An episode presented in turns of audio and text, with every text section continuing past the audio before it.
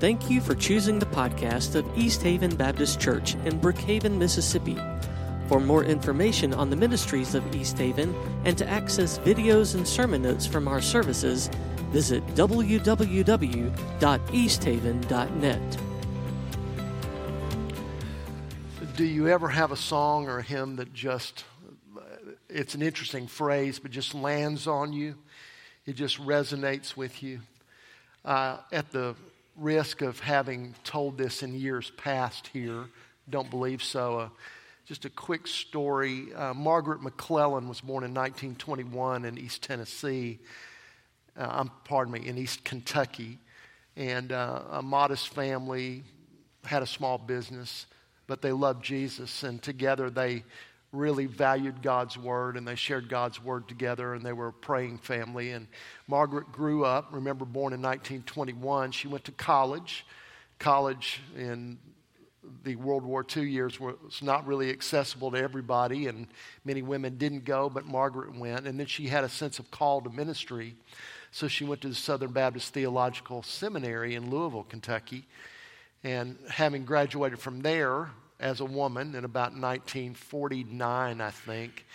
Uh, she had a decision to make, and prayerfully, she ended up in Columbus, Mississippi, as a Baptist Student Union director at MSCW, Mississippi School College for Women. MSCW, yeah, whatever it is. It's MUW today. She ended up at the W as the BSU director, and she married um, Bob, and they had two children, Susan and Ray. Ray, as a 12 and 13 year old, became my best friend. Ray, to this day, is one of the most straight up, Jesus loving, smartest characters I know. And Ray directly impacted and witnessed to me as a 13 year old. Invited me to church through a Sunday school teacher, made sure I was welcome, became part of that group trusted Christ, and the rest of my life, there's a certain thread that I can see looking back in God's faithfulness. Margaret McClellan impressed upon Ray this love for the Lord and the high value of God's word, and it was just simply a faithful family. And Margaret Lewis, married name, prayed for me. I think she may have prayed me into the ministry. I'm sure she prayed me away from some other things. I'm sure of that. About 10 years ago, Margaret uh, died and met Jesus face to face, and I went to the funeral, and the room was full of guys like me. And the hymn that lands on me is Great is Thy Faithfulness, because it was her favorite hymn. And it's interesting how God uses music and sometimes moments or memorials to take us someplace.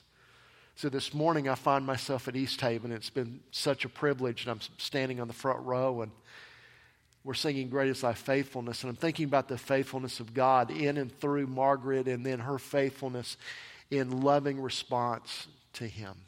And I am very, very grateful. It's interesting as we look at our own kids who love the Lord and who are involved in ministry, we see this legacy, and it's, it's not us, it's ultimately God and His faithfulness. Not to be disingenuous, it matters how you parent and matters who and what you love, but God is so faithful to us. This morning's been uh, special in a couple of ways already. Last week, I, I just wanted to love all over you because of Trunk or Treat. I had driven up here on Saturday night, and it was incredible and huge engagement by volunteers throughout this body. It was a great expression of kindness and ministry to the community. And this morning, we've heard a couple of themes already. I heard Franklin Graham talk about Operation Christmas Child. Now, listen, I'm a really classy, gracious, you like the way this is starting? I'm a really classy, gracious, easygoing guy. I would never shame you, but you can't get to 100 boxes, really? Really? People, 100 shoe boxes. 100? Some of you people ought to do 50 by yourself. No pressure. I want to encourage you. I don't know if you realize that there is a testimony attached to that box that lands somewhere in the world a testimony to Christ. And uh, I mean, I would never shame you. Yes, I would. Seriously, I would. I mean, I'd, I would never shame you. But if you have never done this, it's simple. It's a shoebox. They're in the, they're in the fellowship hall, the commons, the foyer, whatever you call that here. They're out there. Pick it up. You can go to the dollar store and really fill that up with love. Pray over that box, and it'll make a difference in the life of a child somewhere. And then we've talked about the persecuted church, and thank you for praying for the persecuted church. Uh, we have first world problems. You know this, right?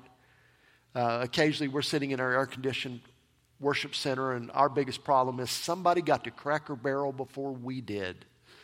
That's kind of where we live sometimes. And I'm not diminishing the fact that all of us live in a broken, fallen world and there is pain and suffering and the winds blow and the rains come and, and we live in tents that break down. I'm not diminishing any of that. But the church, the body of Christ, is suffering all over the world from persecution.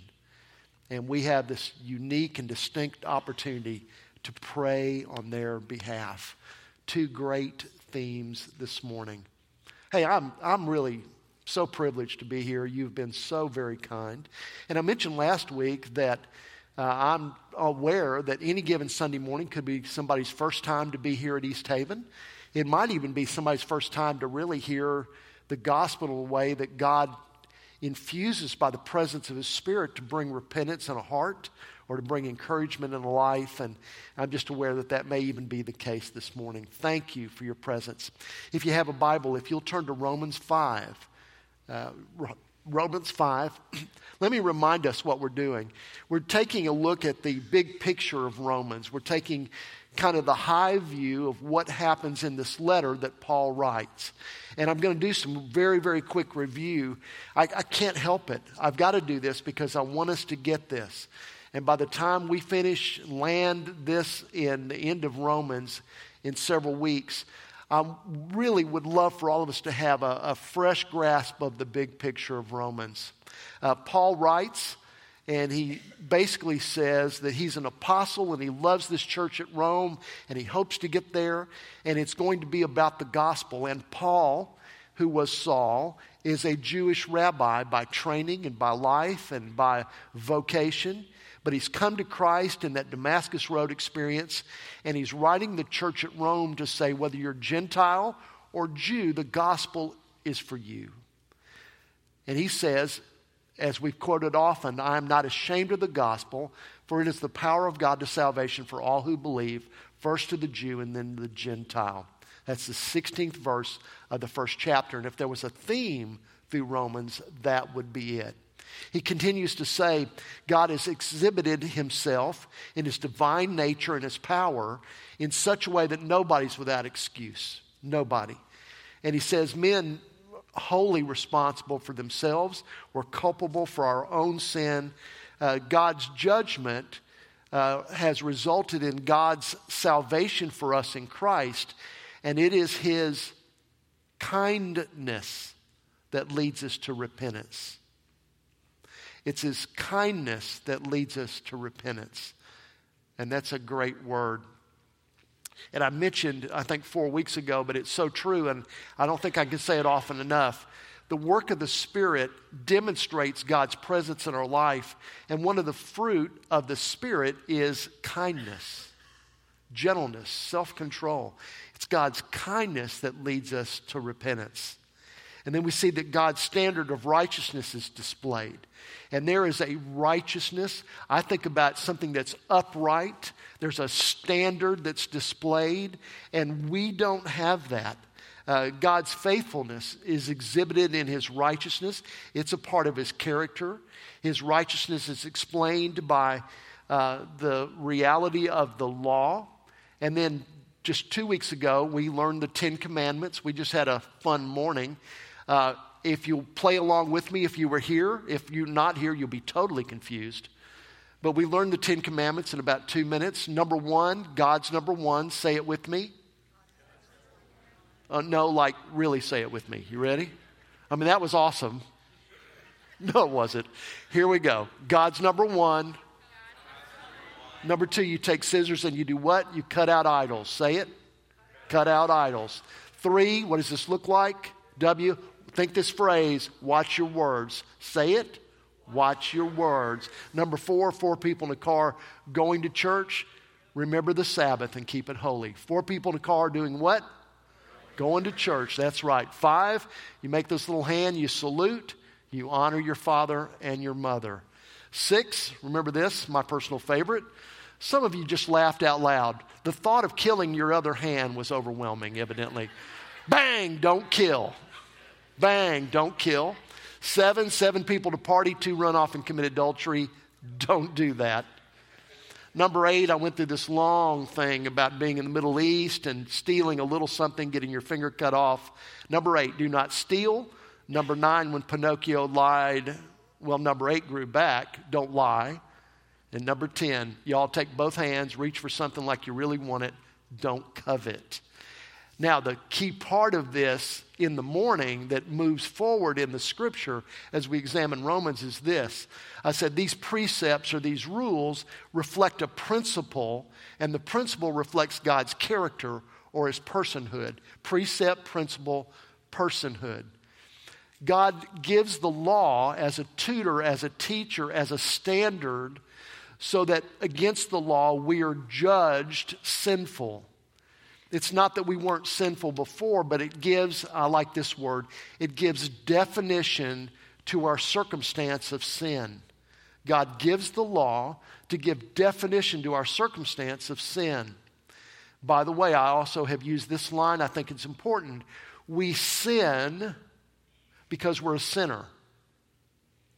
We're not a sinner because we sin.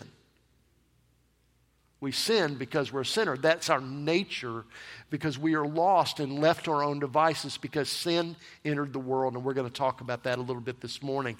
I said it's always been faith. Faith is a centerpiece in this treatise of, of Paul to the church at Rome. And he describes Abraham. So he's making a case, particularly for those who were Jews, who saw Abraham as the covenant receiver and he makes the case basically that circumcision, this physical outward sign, or his willingness to even sacrifice his son, those are not the things that were credited as righteousness to Abraham. It was his faith that was credited as righteousness. And that for all of us, it has always been faith. He was delivered, Jesus, over to death for our sins and was raised to life for our justification. It's just as if we had not had these charges against us. We rejoice in the hope of the glory of God. And then in the fifth chapter, verses 3 through 11, we are loved, we're saved, we're justified, and we're reconciled. Today, uh, if you have your Bible open to the fifth chapter of Romans, I don't believe today we're going to walk through every sentence of these passages. We've been reading every piece of this, but I want to give you some sort of fill in the blank understandings as we visit some key themes in this passage. Romans 5, beginning in verse 12. This is a passage that talks about our sin nature.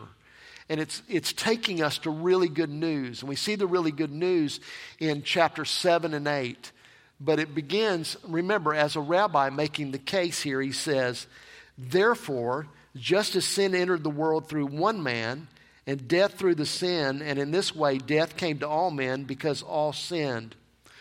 For before the law, to be sure, or before the law, sin was in the world before the law was given, but sin is not charged against anyone's account where there is no law.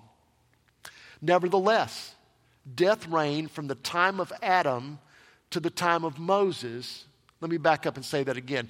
Death reigned, still the consequence of sin, from the time of Adam to the time of Moses, even over those who did not sin by breaking a command, because they had not had the commands, we just reviewed them, that were given to Moses, as did Adam, who is a pattern of the one to come.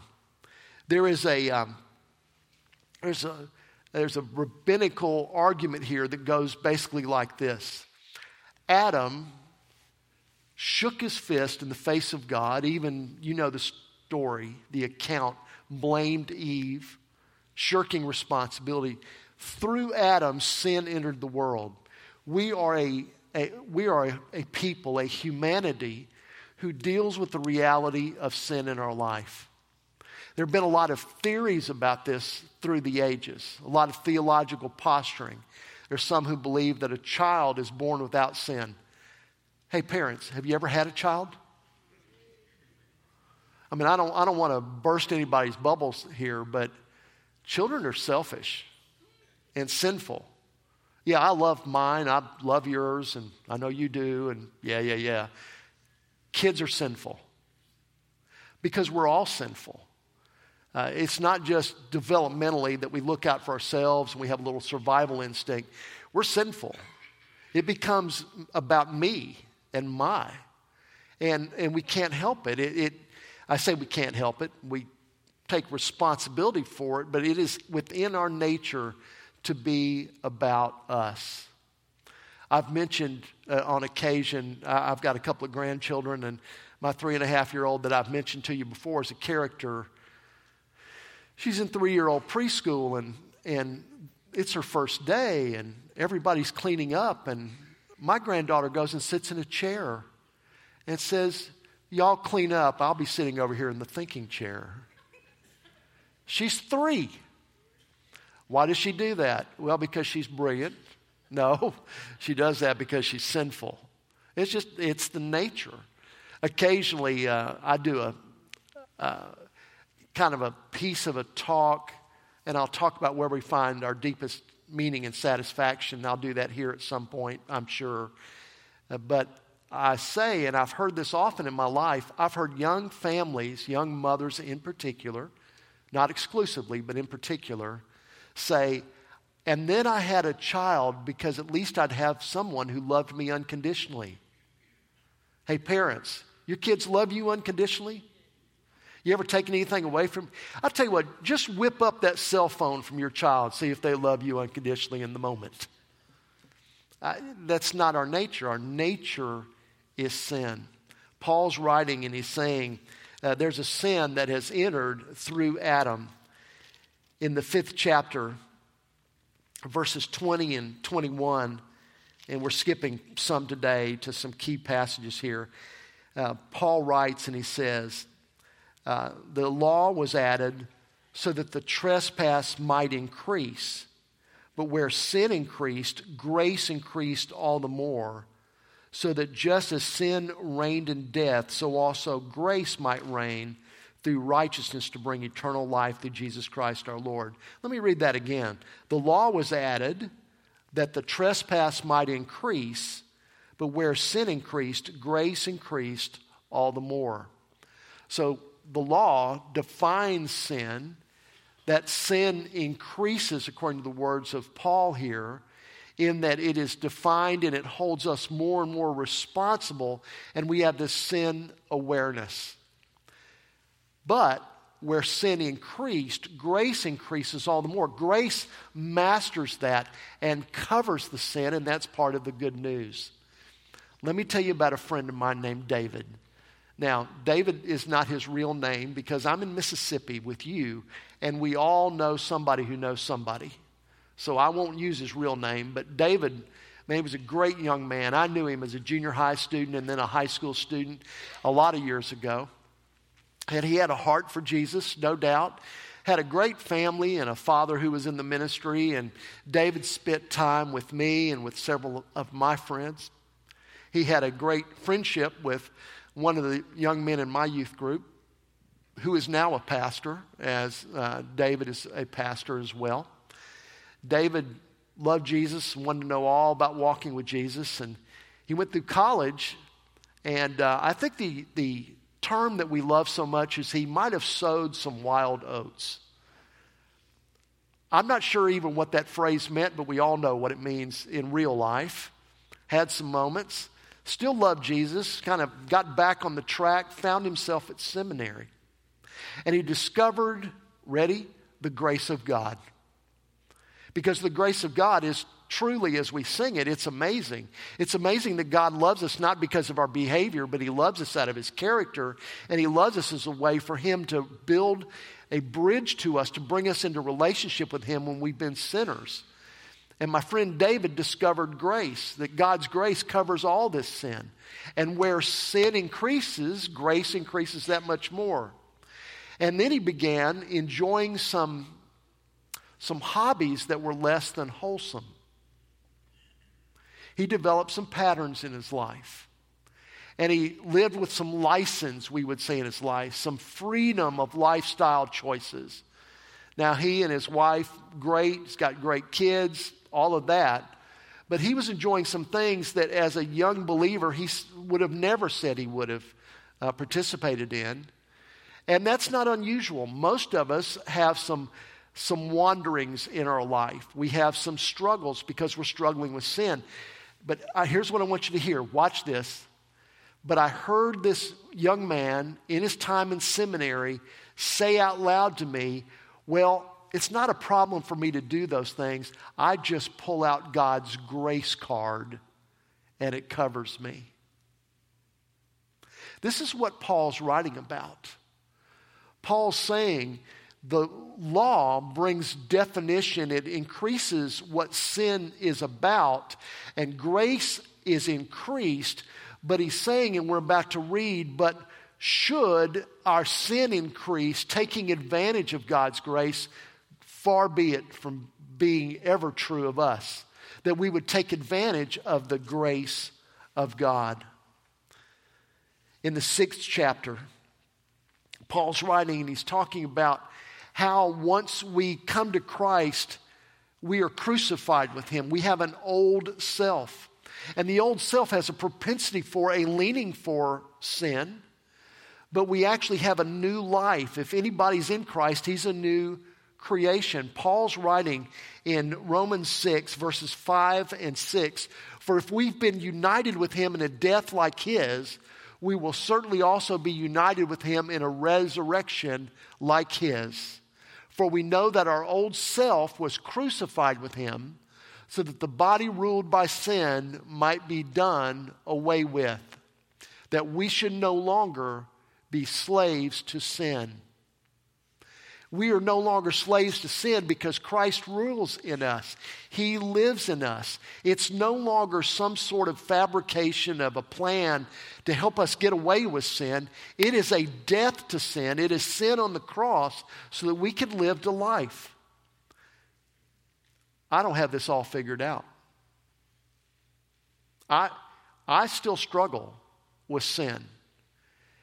Uh, don't look at me with that judgment because you do too. Every one of you. You struggle. Paul struggled. He had a face to face encounter with Jesus. He knew the, what we would count as the Old Testament by heart.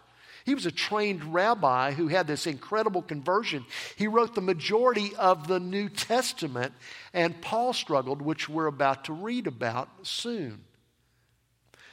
The reality is, we have an old self and we have a new self, and the new self receives the grace of God by the presence of God, the sacrifice of Christ, and the inhabitation of the Holy Spirit in our life, that we would no longer be mastered by sin. Romans says, Romans 6 says to be uh, counting ourselves dead to sin. I am dead to sin. I'm alive to Christ. Romans 6:14 says we have a new master. There's this picture that was common throughout the world. This picture of one who owned another person. It was literally slavery. And sin was our master, but in Christ we have a new master. For sin shall no longer be your master because you're not under the law, but under grace.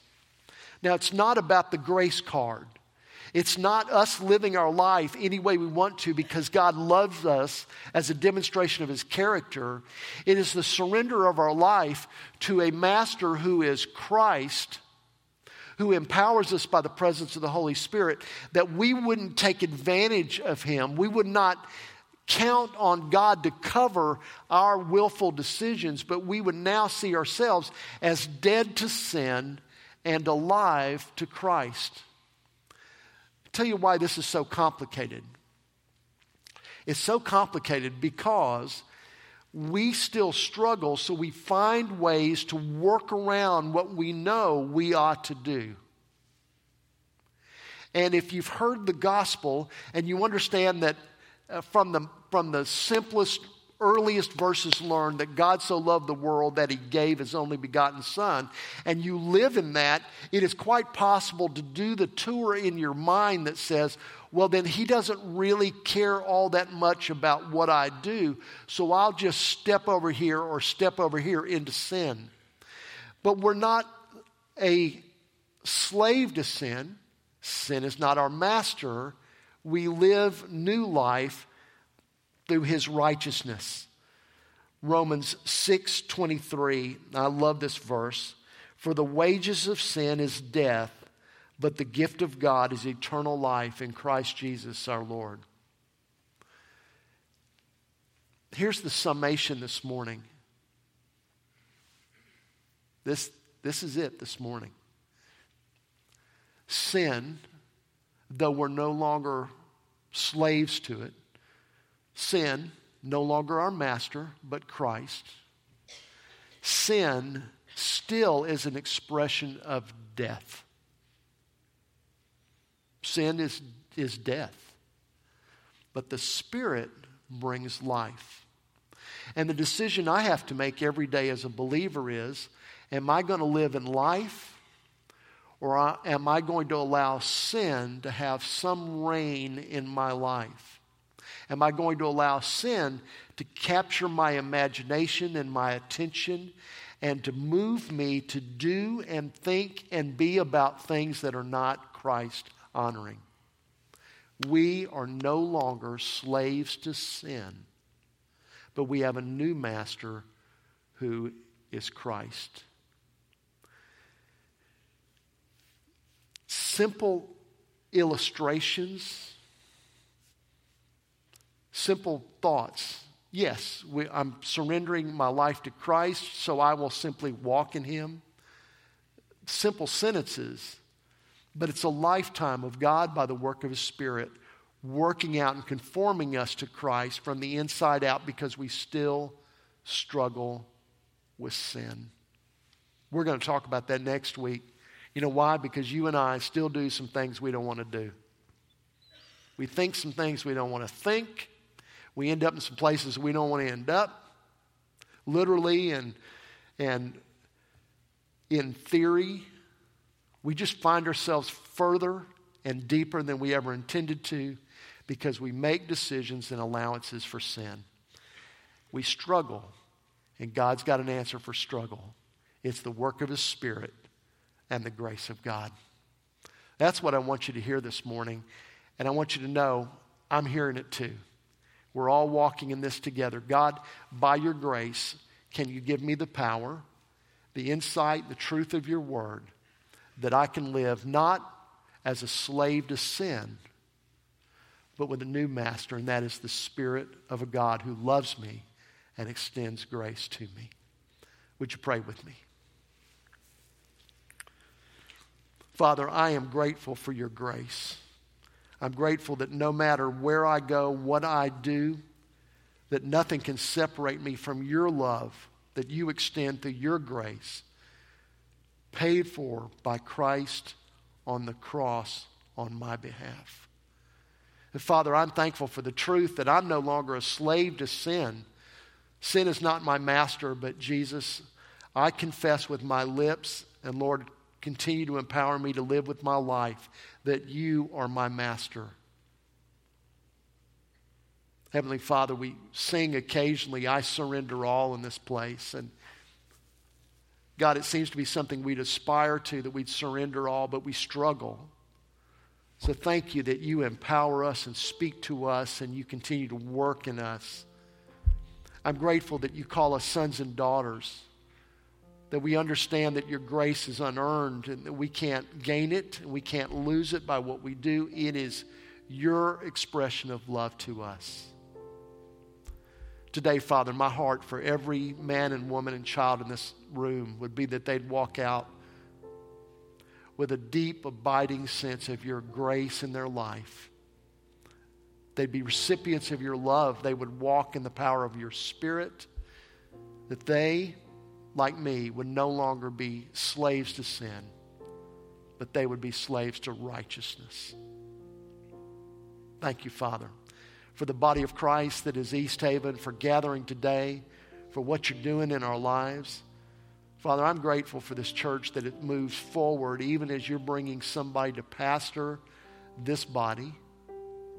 I'm grateful for the love and the generosity and the obedience that I see displayed here over and over and over. Now, God, I, I pray if there is a person, a family, a woman, a man, a child who has not trusted you, that today they would know that as a sinner, as somebody separated by you, by their nature, that they could be bought back, received, loved by you today. We know you love us.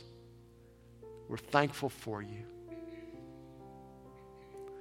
Father, we pray that if there's a man or a woman, a couple, a family, a child who needs to be a part of this body, I pray that there would be clear action and prompting by your Spirit.